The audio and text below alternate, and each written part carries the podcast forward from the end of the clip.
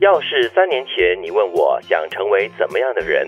我一定不假思索地说，我想成为与所有人都能打成一片的人。要是你今天再问我同一个问题，我肯定说，我还是维持现在清高冷傲的现状就好了，这样没有人来打扰我，省掉了许多麻烦。唯一需要克服的就是耐得住寂寞。这句话是《情书》的导演岩井俊二说 的。成长，成长， 我变成长， 我变成熟了，这样子。哦 我想到的是李宗盛的《寂寞难耐》，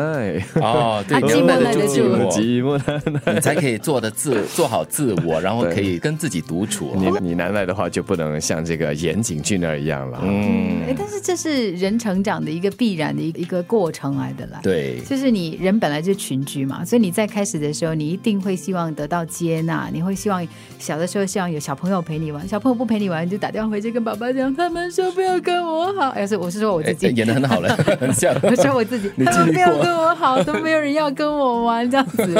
我相信他嗯童每年的个人悲或伤多或少都会碰到这样的问题吧。呃，应该会吧。嗯就是小的时候嘛，你要有那个归属感，对因为你属于某个团队，那么你的价值才所存在。是，嗯，被孤立、被排斥在外那种感觉跟心情是非常不好的就。你慢慢长大，你还是会经历那样的情况的，因为你在呃工作上，你在社区里面，你的邻居愿不愿意接纳你，呃，有没有得到这方面的这种所谓的认同，爱也是很重要的。嗯对，其实就算是我在大学的时候，也是会很在乎，就是别人呃怎么看待我。嗯，比如说我今天跟某某同学相处的不是那么愉快，可能为了课业上的一些东西，跟同学在课业上有一些争执的话呢，呃，就会耿耿于怀，整个整天呢都心情都很不好，就说哎呦，为什么我会这样子？然后我是不是从此再也不能够跟他有说有笑了？就是感情关系都没有那么好了，就会很在乎别人的看法。嗯嗯，但是在你踏入社会工作了过后呢，你就知道你不可能让每个人都喜欢你。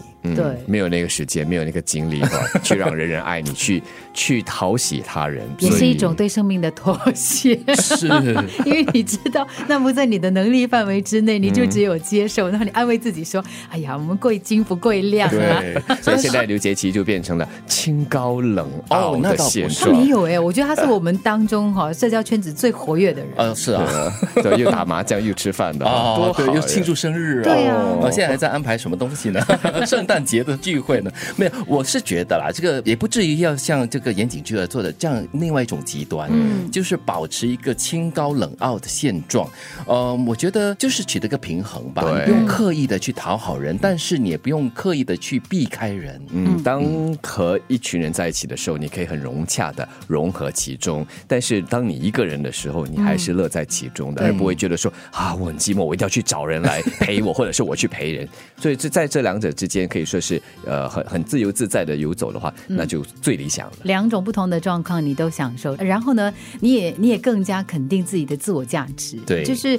就算是没有人每天来敲你的门，像约你去吃饭啊，对不对？打麻将啊， 啊，不是因为他在们影看射我哈对，不是 因为他庆们祝讨生厌日你啊啊，只因为他们知道你不会打麻 将啊，叫叫你也是枉然呐、啊。所以很重要的是，你的价值、你的存在啊，并不是因为别人的存在，是更多是因为你自己。当你和他们在一起的时候呢，可以的话，为他人增添他们的价值，为他们带来快乐的话，那就给你自己增值了嘛。对，我觉得最好的一种状态就是跟朋友在一起可以很快乐，但是自己一个人的时候呢，也可以拥有一个人的精彩。要是三年前你问我想成为怎么样的人，我一定不假思索地说，我想成为与所有人都能打成一片的人。要是你今天再问我同一个问题，我肯定说，我还是维持现在清高冷傲的现状就好了，这样没有人来打扰我，省掉了许多麻烦。唯一需要克服的就是耐得住寂寞。